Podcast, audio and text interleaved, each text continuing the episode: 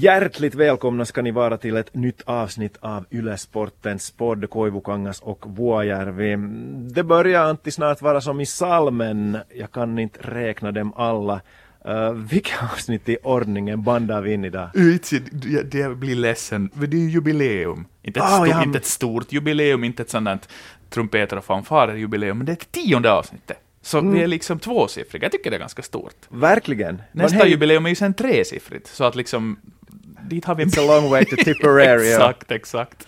Nej, men hej, vi spinner vidare idag på fotbollsspåret. Vi stakar ju in på det förra veckan. Då talade vi inhemsk uh, ligafotboll och division 1. Uh, kanske dags att presentera dagens gäst. Uh, ingen mindre än VPS lagkapten Sebastian Strandvall. Välkommen med.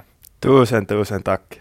Och vet du Chris, hur han ler? Han har lett sen han gick in genom dörren. Ja, Äh, precis. för, för Voittajan Va- har helt vad på hänvisar du till? No, vet du, det var ju en fantastisk start på ligasäsongen. Vi Mm. har alltså på det viset tummen på pulsen att vi har alltså äh, ligasäsongens första målskytt med oss idag. Sebba, berätta nu först hur det där målet kom till. Hur kunde det komma sig?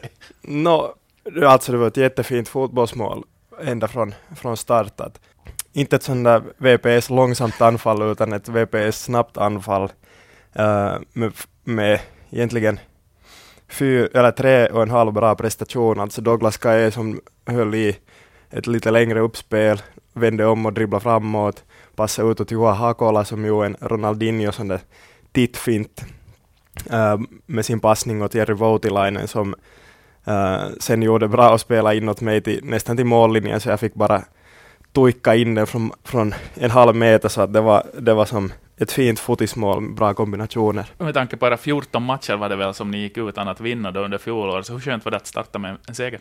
Nå, det var nog en stor lättnad för att det har varit lite sådär, jag har fått många frågor här före ligastarten att, att är ni redo, är ni bra förberedda och är ni liksom, hur kommer det att gå och sådär. Man har varit ganska osäker för att vara ärlig, att var vi står i jämförelse med andra ligalagen, att vi har bara mött under vintern SJK och HJK, varav SJK på ett dåligt underlag i, i Seinejoki så att man, man kunde inte dra riktigt sådär stora växlar att, att var, vi, var vi står sådär kvalitetsmässigt, men ehm, så att det var på alla sätt väldigt skönt att, att få hålla nollan, göra två mål på hemmaplan och, och hemmapubliken är glad och sådär. Helt perfekt. Hej, på tal om, om uh, fotboll och Sebastian Strandvall. Du har ju lovat att ställa upp som expertkommentator under, under fotbolls-VM och, och, och det, det är vi j- jätteglada över. Men jag tycker vi har värmt upp tillräckligt nu. Är det inte dags att lägga på ett extra kol? I den första halvleken av Ylesportens podd Koivukangas och Vuojärvi tar vi den här veckan och kollar in den internationella fotbollen och klubbfotbollen börjar vi med. Vi ligger ju alltså mitt emellan äh, kvartsfinaldagar i Champions League. Äh, vi hade Fyra matcher på programmet den gångna veckan. Juventus Real 0-3, Sevilla Bayern 1-2, Barcelona Roma 4-1 och Liverpool City 3-0. Äh, eh, resultat som delvis kanske nog gick precis som de skulle, eller gjorde de, Sebba? Mer eller mindre, jag vet inte, kanske den största överraskningen där är då Liverpool-Manchester City. Liverpool leder för tillfället med 3-0 och det kan jag tycka att är en, en liten skräll ändå. Uh, skulle jag vara en sån som lägger jättemycket pengar på att tippa så skulle jag nog ha satt åtminstone eller skulle jag varit redo att sätta en bra slant på att båda lagen gör mål i den matchen, men, men City blev alltså nollade och det var, det var väldigt starkt av Liverpool. Ja, då är det väl lite att Agüero fattades där som den där värsta tuggtanden försvann, för nog känns det ju som att, att Jesus är ju ingen Jesus. Nej, bra, bra det här, bra sagt. Uh, stämmer säkert, stämmer säkert, men ändå så tycker man ju att ett lag som City borde ha, ha kvaliteter att, att få in någon boll liksom i alla matcher med tanke på hur dominerande de stundtals har varit, framförallt i Premier League. Ja, det där är någonstans nog, ni är på pulsen så tillvida att nu är ju den där matchen den som kommer att, att ha allt fokus under den här andra omgången. Det känns ju som att Real, Bayern och Barcelona är ganska klarare än de kan packa sin, sin semifinaltrunk. Men, men kommer Liverpool att hålla undan? Jag är inte helt säker på det. Och vi som såg Manchester-derbyt och, och första halvleken, jag var nog där och funderade att, ah, att City kommer mycket väl att kunna vända på, på 0-3 och avancera på bekostnad av, av Liverpool. Nå, Sen vet vi vad som hände i andra halvleken. United vände på steken och vann den där matchen häpnadsväckande nog med 3-2. Och, och ja, liten smolk i bägaren nu och lite frågetecken kring Manchester City och hela säsongen tycker jag att det har funnits en sån där åra av oövervinnerlighet över Manchester City men nu 0-3 mot Liverpool, tre mål i baken under en halvlek mot, mot Manchester United. Börjar det finnas lite svagheter i det här laget? Jag vet inte.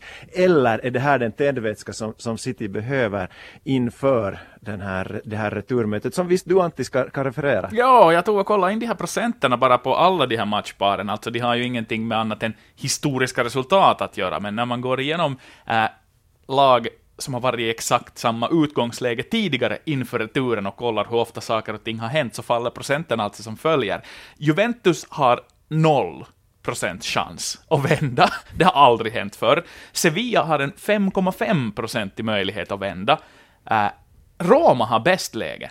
16,7. Inte sannolikt, men möjligt sådär sett i historien. Uh, men att City ska vända, 5,6 procent. Mm. Samtidigt så är ju Liverpool ofta har varit involverade i sådana här matcher där det har varit 3-0 och så har man vänt och, och, och vunnit. Uh, jag tänker på en viss final i Istanbul, där jag själv hade alltså tippat 3-3 och sambon gick och la sig i paus för hon konstaterade att det här är ju packat och klart.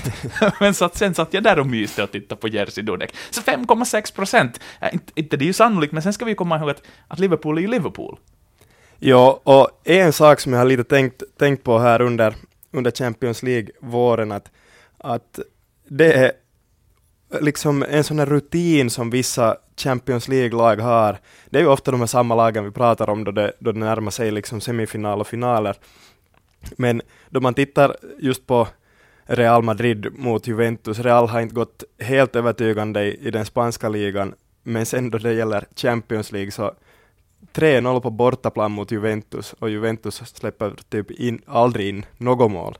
Så att det där, mm, och Liverpool har en längre historia än City. Jag vet inte om det kan spela någon roll, men det där uh, City dominerar i Premier League, men sen i Champions League inte det samma övertygande City där. Är det det här som är det där European pedigree som vi pratar om på engelska kanske?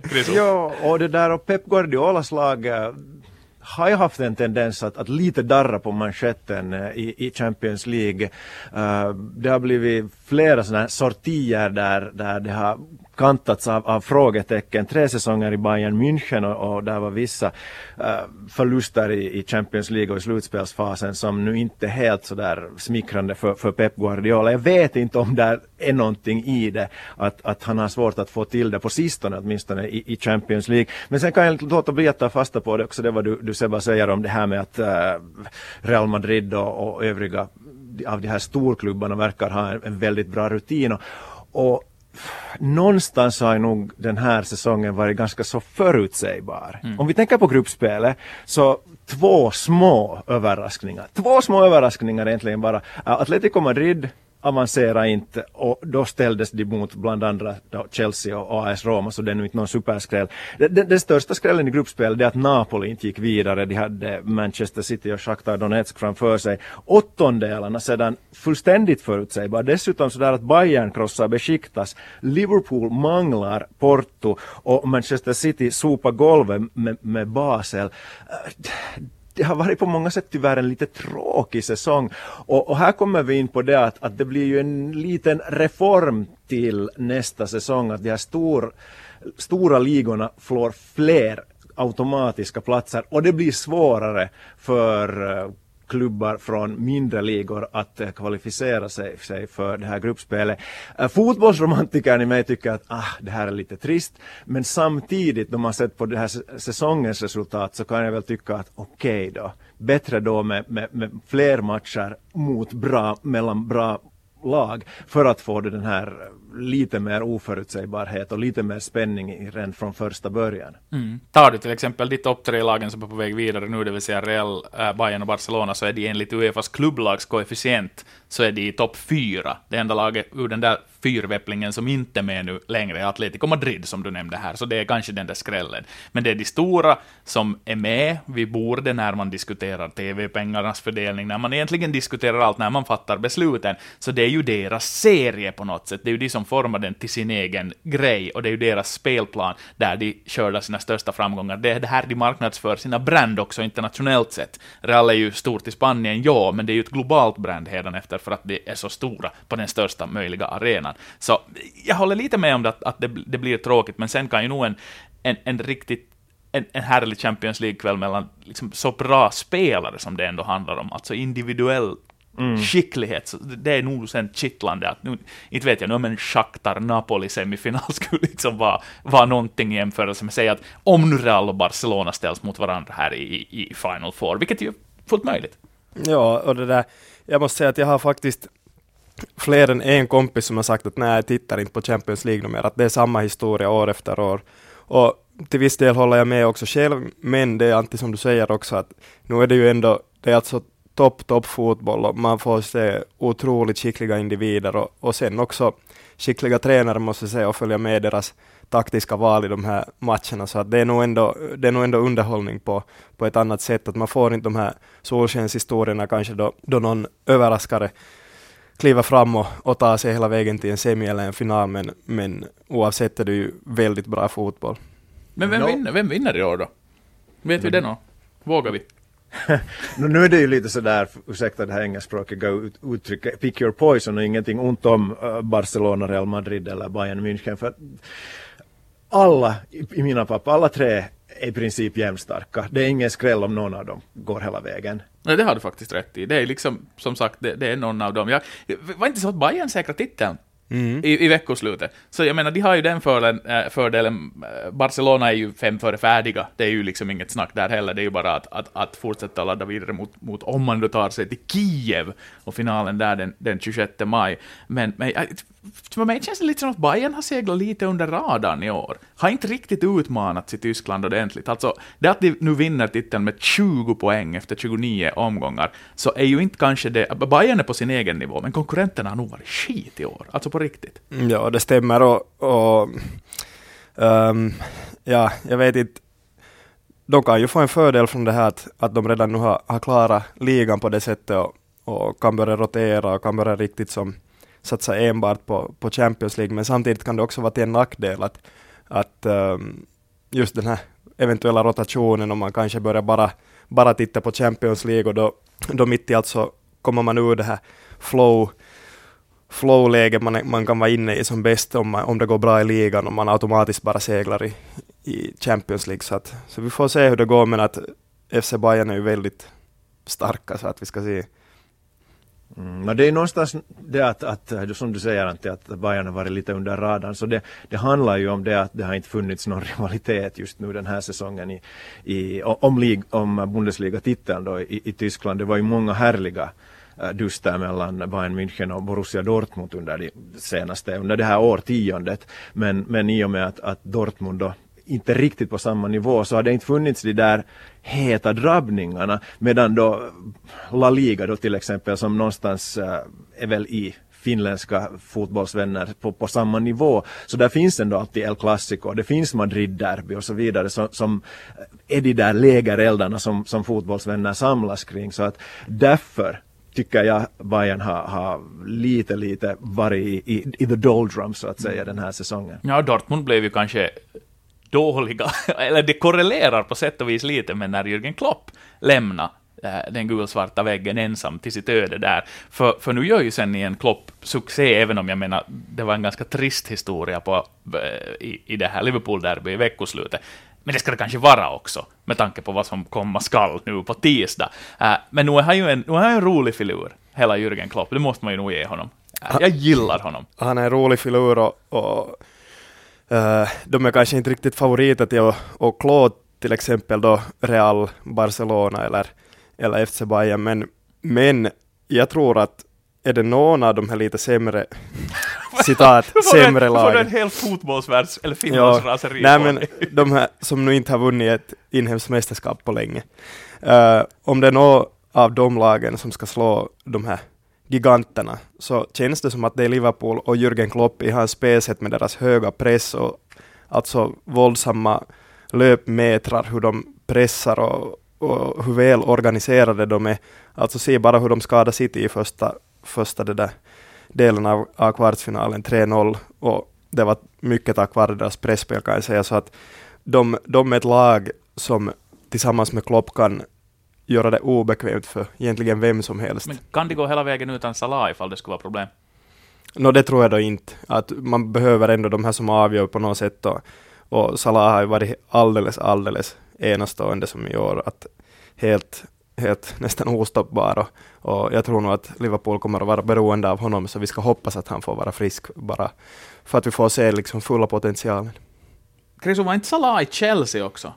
Han var det. Hur kan en spelare liksom göra så här? Att vara, alltså gå så från noll till hundra på så här kort tid? Okej, okay, han var bra i Roma, han gick riktigt, riktigt bra där, och, men, men inte, inte skulle han vara där och, och betinga jämförelser med Messi och Ronaldo. Aldrig i livet om man ser tre år tillbaka. Nej, det var fruktansvärt hård konkurrens då. Och, och, han gick ju samma öde till mötes. Det var väl ungefär samtidigt i Chelsea under Mourinho med, med uh, Kevin De Bruyne. Ja, just ja. Så att uh, Chelsea värvar en massa spelare men det är svårt att, att slå igenom så att uh, de, de där två spelarna är nog sådana som, som Chelsea-anhängarna lite sådär att, att mm, Mourinho har gjort mycket gott men såg han inte vilka juveler han hade då i, i laguppställningen. Men sen måste jag säga Liverpool också så uh, någonstans värvningen av Virgil van Dijk så har jag nog tätat till defensiven också, gett liksom ryggrad till försvarslinjen och, och trendbrottet ser man nu också i resultaten att sen årsskiftet så har Liverpool varit betydligt bättre defensivt och man har vunnit 10 av 15 matcher, förlorat tre och därav en match visst är eh, sådär mindre betydelsefull, efter, mindre betydelsefull eftersom det var FA-cupen. Så att, så att eh, jag tycker inte att den här holländska defensiva klippans betydelse heller ska underskattas i sammanhanget. Ja, sen hade vi ju den där junior, Trent Alexander-Arnold. Mm, Ganska ju... tufft läge att hamna i, och, och så nollar de. Jag menar, nu håller de ju nollan också i veckoslutet, det vill säga, uh, jag har ju det största problemet för mig med Liverpools så att säga, defensiva arbetet har ju varit att fundera på att att vem ska vara första målvakt? Nu har det ju blivit Karius helt uppenbart här, här på slutrakan, men, men jag har personligen alltid hållit Mignolet som en färdigare målvakt. Äh, men, men det pendlar också på den punkten, och trots skador i backlinjen, märkligt bräckliga mittbackar, så just med Van Dijk, Alexander Arnolds, liksom coming of age, och sen att de nu kanske då har landat vid en första målvakt, så gör ju nog att, att, att det kan hålla, men, men då ska det ju nog bli roligt att se hur Klopp ställer upp. Äh, äh har han förmågan att parkera bussen med sin gegenpress? Går den pressbussen att ens ställa på, på ett och samma ställe? Jag tror åtminstone inte att det löns för, för dem att, att försöka med en, med en sån taktik att de skulle ligga, ligga sådär extremt, extremt lågt. Att, äh, det, jag tycker att de ska ta kampen på mittfältet som de gjorde äh, i första mötet. Äh, James Milner och Jordan Henderson där på mitten var ju helt fantastiska och, och vann jättemycket bollar där och, och det är liksom på något sätt, de gav inte utrymme åt Kevin De Bruyne till exempel, vilket, vilket kommer att vara viktigt ännu, ännu i andra möten och, och där liksom, ja, de kan de kan fortsätta med sina snabba anfall, men de får inte sjunka för lågt, det är jag ganska säker på. Och jag, och jag tror inte heller att Klopp är en sån som skulle ställa upp på det sättet. I den andra halvleken av Ylesportens podd så blickar vi framåt mot det som komma ska från och med den 14 juni. VM i fotboll i Ryssland.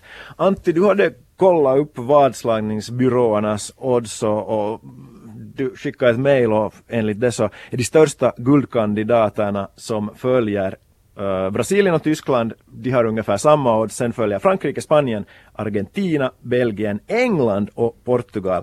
Uh, vad, vad, säger vi? Uh, är de här åtta de som ska ta sig till kvartsfinal? No, det är ju otroligt starka fotbollsnationer allihopa som, som du räknar upp här och, och det där.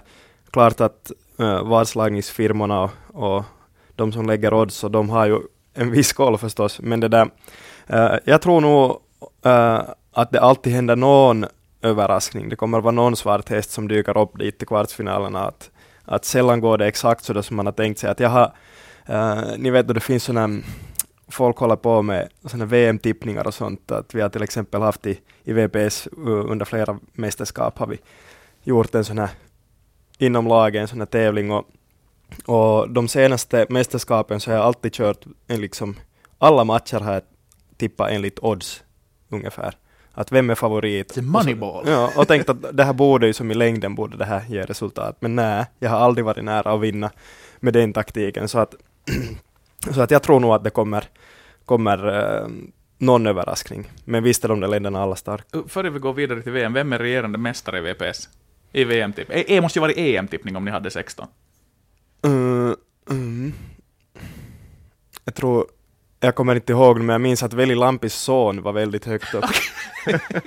Vilppo-Lampi. Ja, men vi, vi hyllar, hyllar de som hyllas bör, mm. det vill mm. säga Vilppo är en, en klippa i det här sammanhanget. Uh, jag, jag kollade på den där listan också och konstaterade att det är ju just mycket, väldigt mycket usual suspects över det där. Uh, England dyker ju alltid upp där, men det är ju kroniska underpresterare och inte ser jag nu på riktigt att de skulle kunna ha liksom en semifinalpotential så som det ser ut just nu med så pass liksom, äh, Äh, många frågetecken, framförallt då det kommer till skador och första målvakt och allt sånt här. Det liksom finns inte att det skulle gå så himla långt. Äh, Portugal rider på att de vann EM, gjorde det ju det med att liksom krypa fram. Hur många matcher vann de sist och slutligen på vägen till sitt EM-guld? Jag menar, bara en sån sak. Äh, sen var det ju otroligt mycket roliga, eller roliga och roliga, men sen, äh, intresseväckande resultat under den här träningsmatchperioden här, nu då det var international break igen. Spanien alldeles lysande. Och det var alltså Spaniens andra kedja som rockade fetast. Iskon och Asensio och här, medan liksom storfräsarna vila. Äh, Argentina tar, tar turpan helt rejält, så att... att 1-6, ja. Ja, så att, att, att... Nu är det ju igen så otroligt roligt ändå med VM och lång uppladdning nu, lägren börjar, träningsmatcherna, Finland är ju involverad där också med att, med att, att spela träningsmatcher, vi hade mot Vitryssland, men mm. att, att liksom det blir alltid ännu farliga en, alltid farliga Vitryssland.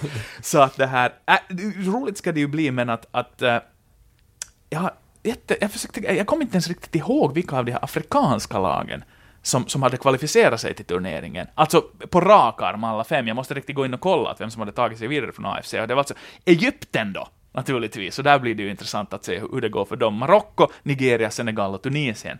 Uh, alltid intressant att se om är, är det någon som tar sig till redan till kvartsfinal. Vi har väl fortfarande det börjar vara en stund sedan vi har haft ett semifinallag från Afrika överhuvudtaget. Har vi haft det? Kan ni min VM-historia fint? Kamerun har varit i kvartsfinal. Ghana. Ja. Senegal var ju då i Sydafrika. Exakt. Mm. En, en Luis Suarez hands ifrån att, att ta sig till Och den matchen refererar du. Ja. Det minns jag. Verkligen. Ja, så att, att, att, att ur den kvintetten, naturligtvis, överraskningspotential. Äh, stora mästerskap brukar locka fram de stora spelarna. En Salah för Egypten, vad kan han hitta på? Det är ju också en sån här fråga. Sen har vi alla nordbor och sånt här. Så att nu, har du någon, då du, du, nämnde det här med svart häst, finns det någon på raden som du skulle höja ett sånt här varningens långfinger för? Nja, inte... Um, ja, det är alltså väldigt tufft. Det, det är bara sån en känsla som jag har att, att någon kommer att vara Uh, sen, det, det är som så jättesvårt att säga att vem det sen kommer att bli, men, men antagligen kan det vara någon av de här länderna som har en superstjärna likt Mo Salah. Att Egypten, jag vet inte, kanske inte de låter som de allra starkaste, men, men varför inte? Alltså man vet aldrig och, och på något sätt uh, Portugal vann EM senast, uh, Cristiano Ronaldo enda riktigt, riktigt, riktigt liksom super, superstjärnan.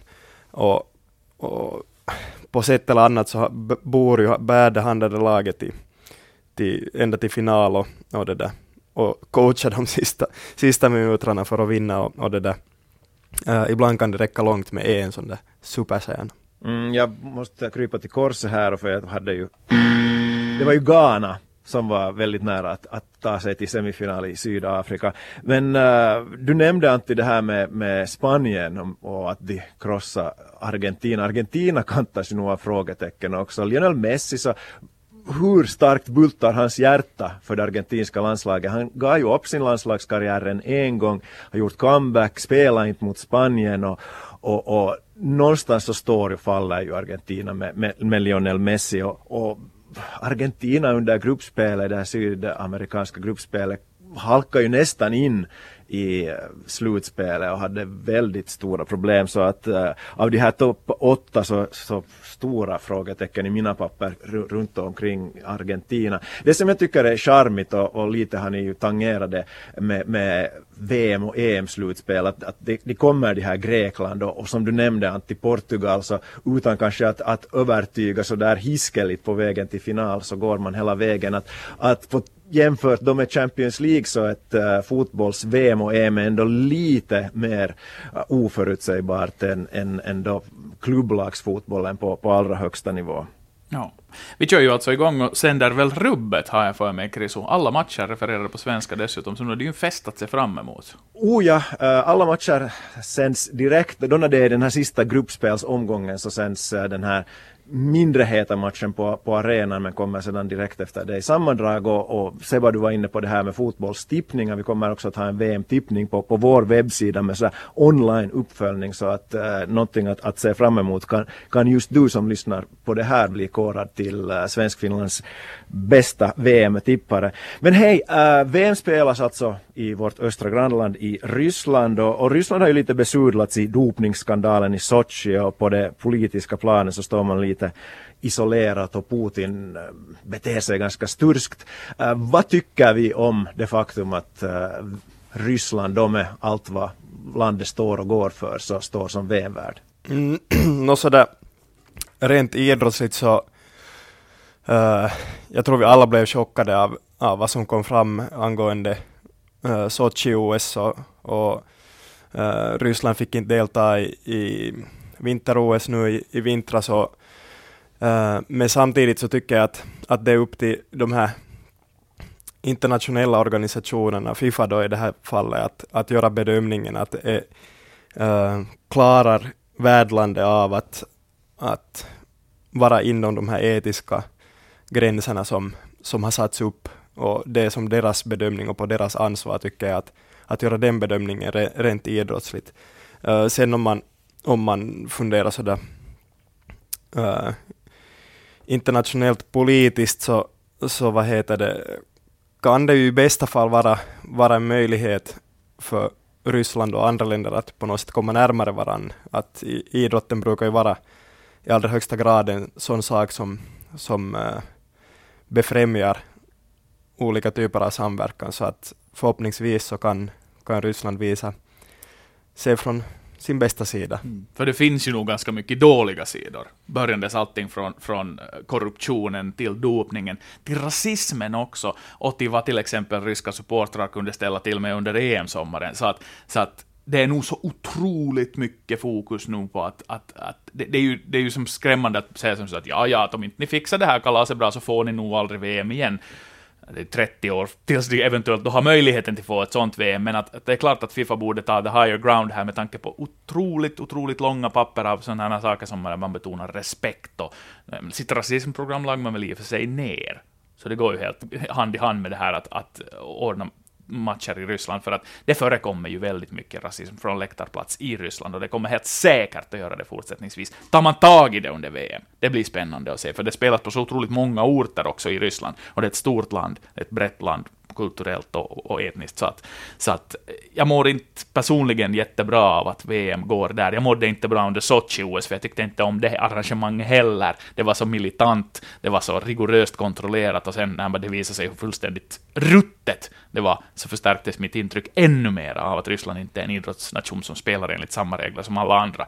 Och att VM nu är där så gör mig inte personligen glad överhuvudtaget. Nej, det kommer nog säkert att vara ganska storslaget och pompöst, precis som mycket av eh, OS i, i Sochi var. Och nu använder ju Putin det här som ett eh, både inrikes och utrikespolitiskt slagträ, om vi nu kallar det som det. Men, men jag tycker också att idrottsligt så blir det fascinerande att se vad, vad Ryssland kan bjuda på, för det ryska landslaget så har ju inte precis rosat marknaden på sistone. Om inte jag minns helt fel så är Ryssland det näst sämst rankade laget av alla 32 som ska spela i VM. Och det känns väldigt länge sedan Ryssland spelade en ganska charmig, eller väldigt charmig fotboll till, till och med med spelare som Andrei Arshavin och, och Juri Shirkov. Så att få se hur Ryssland ska klara sig i den här hemmaturneringen. Det är väl, väl fortfarande så att Sydafrika är det enda laget som har varit VM-arrangör som inte tagit sig vidare från, från gruppspelet mm. och, och Ryssland känns som att risken att uh, man går det ödet till mötes är förhållandevis stor och möter ju visst Egypten och Uruguay bland andra mm. där i, i gruppspelsfasen. Jo, nej det är sant och, och, och jag menar hur, hurdan publikfest blir det? Sist och slutligen överhuvudtaget, det, det är ju en stor fråga.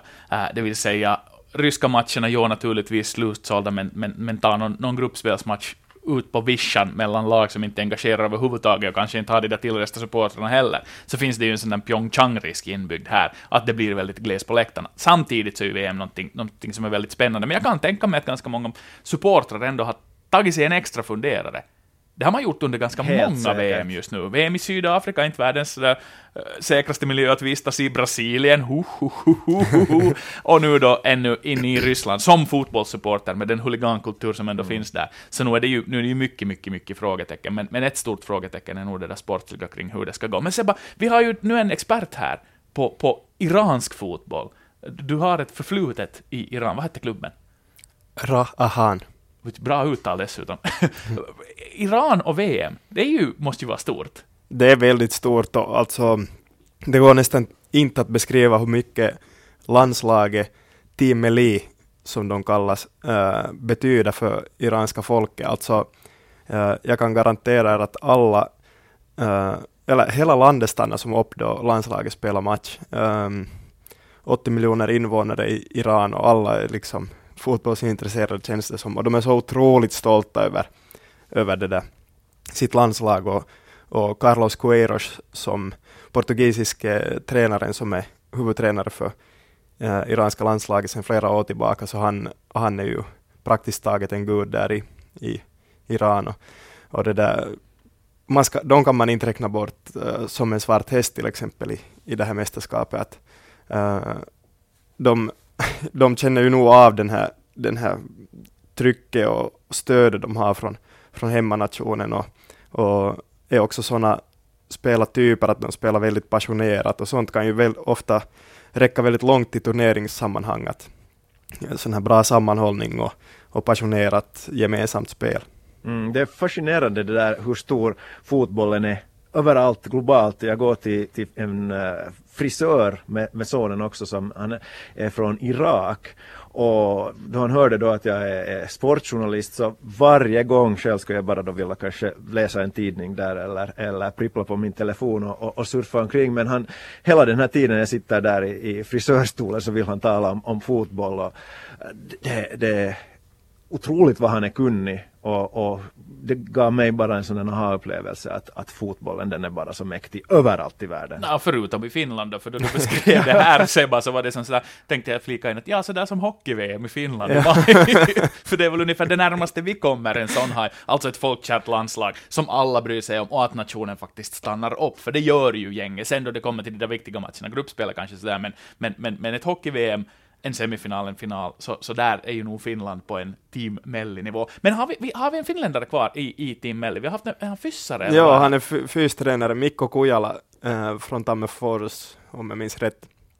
Han är där, han, han har fått fortsatt förtroende. Han har börjat vara där nu ja, många, många år, säkert fem, sex år åtminstone. Mm, så där har vi en stor orsak att, att, att, hålla på Iran för att det blir, kan en finländare eventuellt få lite segerns sötma om, det, om de går långt i turneringen. Men det är långt till VM ännu, men det ska bli ett jätteroligt Sebbe att ha dig med i projektet, det måste sägas här, on the record, för att uh, dina insikter är efterfrågade, framförallt just när det kommer till Iran. ja, tack, vi får se, hoppas att uh, slumpen, slumpen, vad heter det, ge mig några sådana, eller slumpen och slumpen, hoppas att schema ger mig någon match med Iran. I den tredje halvleken av Yle Sportens podd så lever vi upp till redan invanda traditioner sedan många, långa år tillbaka, och det är kanske att ta i. Sen nio tidigare avsnitt är det ju. Uh, vi ställer varandra frågor, kluriga sådana, kräver svar. Uh, idag är vi gästvänliga och låter Sebastian Strandvall öppna spelet med sin fråga. Och vi vill också naturligtvis ha ett svar av dig själv, men, men varsågod. Nå här, här kommer min fråga då. Ja, det, vad heter det? Jag väljer att fråga den här nu eh, eftersom jag själv igår då vi hade matchgenomgång efter vår vinst mot FC Inter så gick vi igenom matchen och vi började med att, att se, på, se, eller, se och lyssna på en låt av Bruce Springsteen uh, på Youtube och då, då det här eh, då frågade Aatu Laatikainen, min mittfältskollega, frågade mig att se bara att vem skulle du hellre vara, Bruce Springsteen eller Delle Ali? Och det är ju ganska sådär kittlande att fundera på. Okej, okay. ja det här i dagsläget, utan vetskap om vart Delle Alli är på väg och, och, och, utan att känna till gränserna för hans storhet. Så det att man har fått epiteten The Boss, så nu är, det, är ju, det är ju no-brainer. Uh, dessutom tror jag jag gläder ganska många medlemmar på Yllesportens redaktion med att säga att alla gånger Bruce Springsteen. Men vilken låt? Uh, Sunny Day. Okej, okay, härligt. Kriso? Bruce Springsteen sju dagar i veckan och två gånger på söndagen, trots, trots allt. Ja, perfekt. Um, jag själv också svarade Bruce Springsteen direkt åt, åt Ato då han frågade att vad heter det. Redan för många år sedan så konstaterade vi med en, med en gammal lagkompis då vi, då vi satt och spelade gitarr att, att tusen, man borde ha blivit man borde ha satsat, man borde ha blivit rockstjärna istället. men, om, men om Delle aldrig skulle spela i Manu? Ja, då, då, är det kanske en, an, då är det en annan fråga. På tal om en annan fråga, äh, jag tar och själv slott nummer två i den här diskussionen. Äh, det är Mikael Agricola-dagen idag, och vi tar fasta på hans förnamn. Mm, och här har ni tolkningsfrihet. Det behöver inte vara Mikael as such, men den största idrottsmänniskan som lystrar till en rendering av förnamnet Mikael, manligt eller kvinnligt. skjut Sebastian. Mm, Michael Jordan. Uh, ganska tråkigt svar kanske, men uh, även om jag aldrig har varit sådär väldigt, väldigt insatt i, i basket, så var han liksom för, för de flesta i min bekantskapskrets, uh, då man var yngre, så var han liksom så enormt stor och man liksom, ja, uh, då man skruvade upp någon sån basketkorg på, på garaget där hemma så, så lekte man ju nog att man var Michael Jordan och liksom fast man inte hade ens något stort intresse för basket eh, på det sättet så, så var han liksom en förebild på något sätt och ja, han var en mäktig idrottsman, en ja, helt, kanske den bästa någonsin, som många säger. Uh, så att jag får säga Michael Jordan. Mm. På, på en hedersam andra plats på min Mikael-lista, Mikael Laudrup, men första platsen tänker jag ge till äh, min vän och kollega Mikael Oivo här på Yllesporten. en en fe, fe, fena både på tennisbanorna, på golfplanerna och skidåkning och backhoppning och så vidare. Och dessutom om man går in på Youtube, tror jag, så kan man fortfarande hitta ett klipp där Sant. Mikael Oivo slår Leif Lampenius i Yllesportens redaktionsmästerskap i luftgevärsskytte i Vierumäki. Så det är en bra Mikael du väljer. Mm. Onekligen. Uh, ja, min fäbless för belgiskt målväkteri skulle ju förstås kräva att det är Michel Prodom här. Eh, och sen skulle jag också vilja naturligtvis få in no, no, någon kvinna, Michelle eller, eller, eller Mikaela Ingberg för den delen, den storaste botniska idrottare, men, men, men eh, min hatt går av här för Mikael Schumacher i det här sammanhanget. Stor, störst i sin gren kanske ändå genom tiderna. Eh, så att, att där har vi en ganska hård, hård trippel. Mikael Schumacher, Michael Jordan och Mikael Oivo. Bra. Eh, då, dags för min fråga. Vi började här, den här tredje halvleken med lite musik och vi avslutar också. Jag är nyfiken på att höra vad det första musikalbumet ni köpte för egna pengar var och, och hur stolta ni är över den, den plattan just nu. Jag kommer tror jag aldrig att glömma min första skiva som jag, som jag köpte. Det är bandet Green Day och albumet hette Dookie. Och det där uh, grönt omslag. Det här själva plastet var som ljusgrönt, genomskinligt grönt. Och bara till utseende så skilde det sig ur mängden. Och, uh, I den åldern, jag minns inte ens hur gammal jag var, men, men gick väl i lågstadiet och det där. Troligtvis åtta, eller nio. typ. Och, och då det där uh, gillar jag Green Day väldigt, väldigt mycket. Och, och uh, favoritlåten från skivan When I Come Around. Härligt val. Uh, en, en åldersklyfta uppstår ju här i och med att, att när jag köpte mitt första alster så var alternativen LP och kassett. Men från, från ett sånt här kuponghäfte som man fick för hemburna, där man kunde bläddra, så, så var jag alltid och ville bli medlem i Fatsers musikklubb, men det fick jag aldrig bli, för morsan och farsan tyckte att det Du skulle har bli för dyrt. smarta föräldrar. Exakt. Hur som helst, sist och slutligen så, så någonstans så böjde sig, jag tror det var morsan, för att, att vi kunde beställa en, en samling C-kassetter Okej. från Norge som hette eh, Jukebox klassiker, delarna 1 till 4. Och nu snackar vi alltså 50 och 60-talsmusik. Uh, eh, The Shirelles och, och, och, och Johnny B. Good och, och sån här. Och, och, och, och de kassetterna uh, kan jag ännu höra för mitt inre öra att om en låt spelas, till exempel Da Do Run Run, så vet jag att när den tar slut, vilken låt som kommer i det följande, eller som borde komma. Om jag hör den på radion, så, så har jag ett sådant ljudminne att nu ska det komma Big Bad John. Och så blir jag lite besviken att det gör det. Så ganska, ganska tråkigt svar i sig. Uh, det finns alls, många technoskivor, på technoskivor jag har hämtat på längre sikt sen som skulle vara roligare. Men C-kassetter, jukebox-klassiker i fyra delar. Finns fortfarande kvar. Men är du säker på att äh, dina föräldrar och kanske farsan din inte köpte den där, de där kassetterna till sig själv? Nej, farsan hörde inte nästan nå på musik, han hörde bara på Danny. Okej, Seitsemän kertaa, seitsemän. Okej, ehm, det första albumet jag köpte, och inkluderat då kassetter också, är Frankie Goes to Hollywood. Jag minns inte ens vad den där plattan hette, men där... Welcome to the Pleasure Dome. Exakt, exakt, exakt. Ja, ja med Two Tribes och, och Relax och Nåjo, det, det skulle finnas säkert sämre val jag kunde ha, men jag har nog inte lyssnat sådär överhövan mycket på Frankie Goes to Hollywood sedan äh, 80-talet. Knäpp på Radio Vega vet du vad Ja. ut och vänta i. Hej, där sätter vi punkt för Yle-sportens podd Koivukangas och Vuojärvi, och förutom Koivukangas och Vuojärvi hörde ni också Sebastian Strandvall, tack för att du kom. Tack så mycket. Ni hittar den här podden som vanligt på Yle Arenan och också via iTunes varje måndag.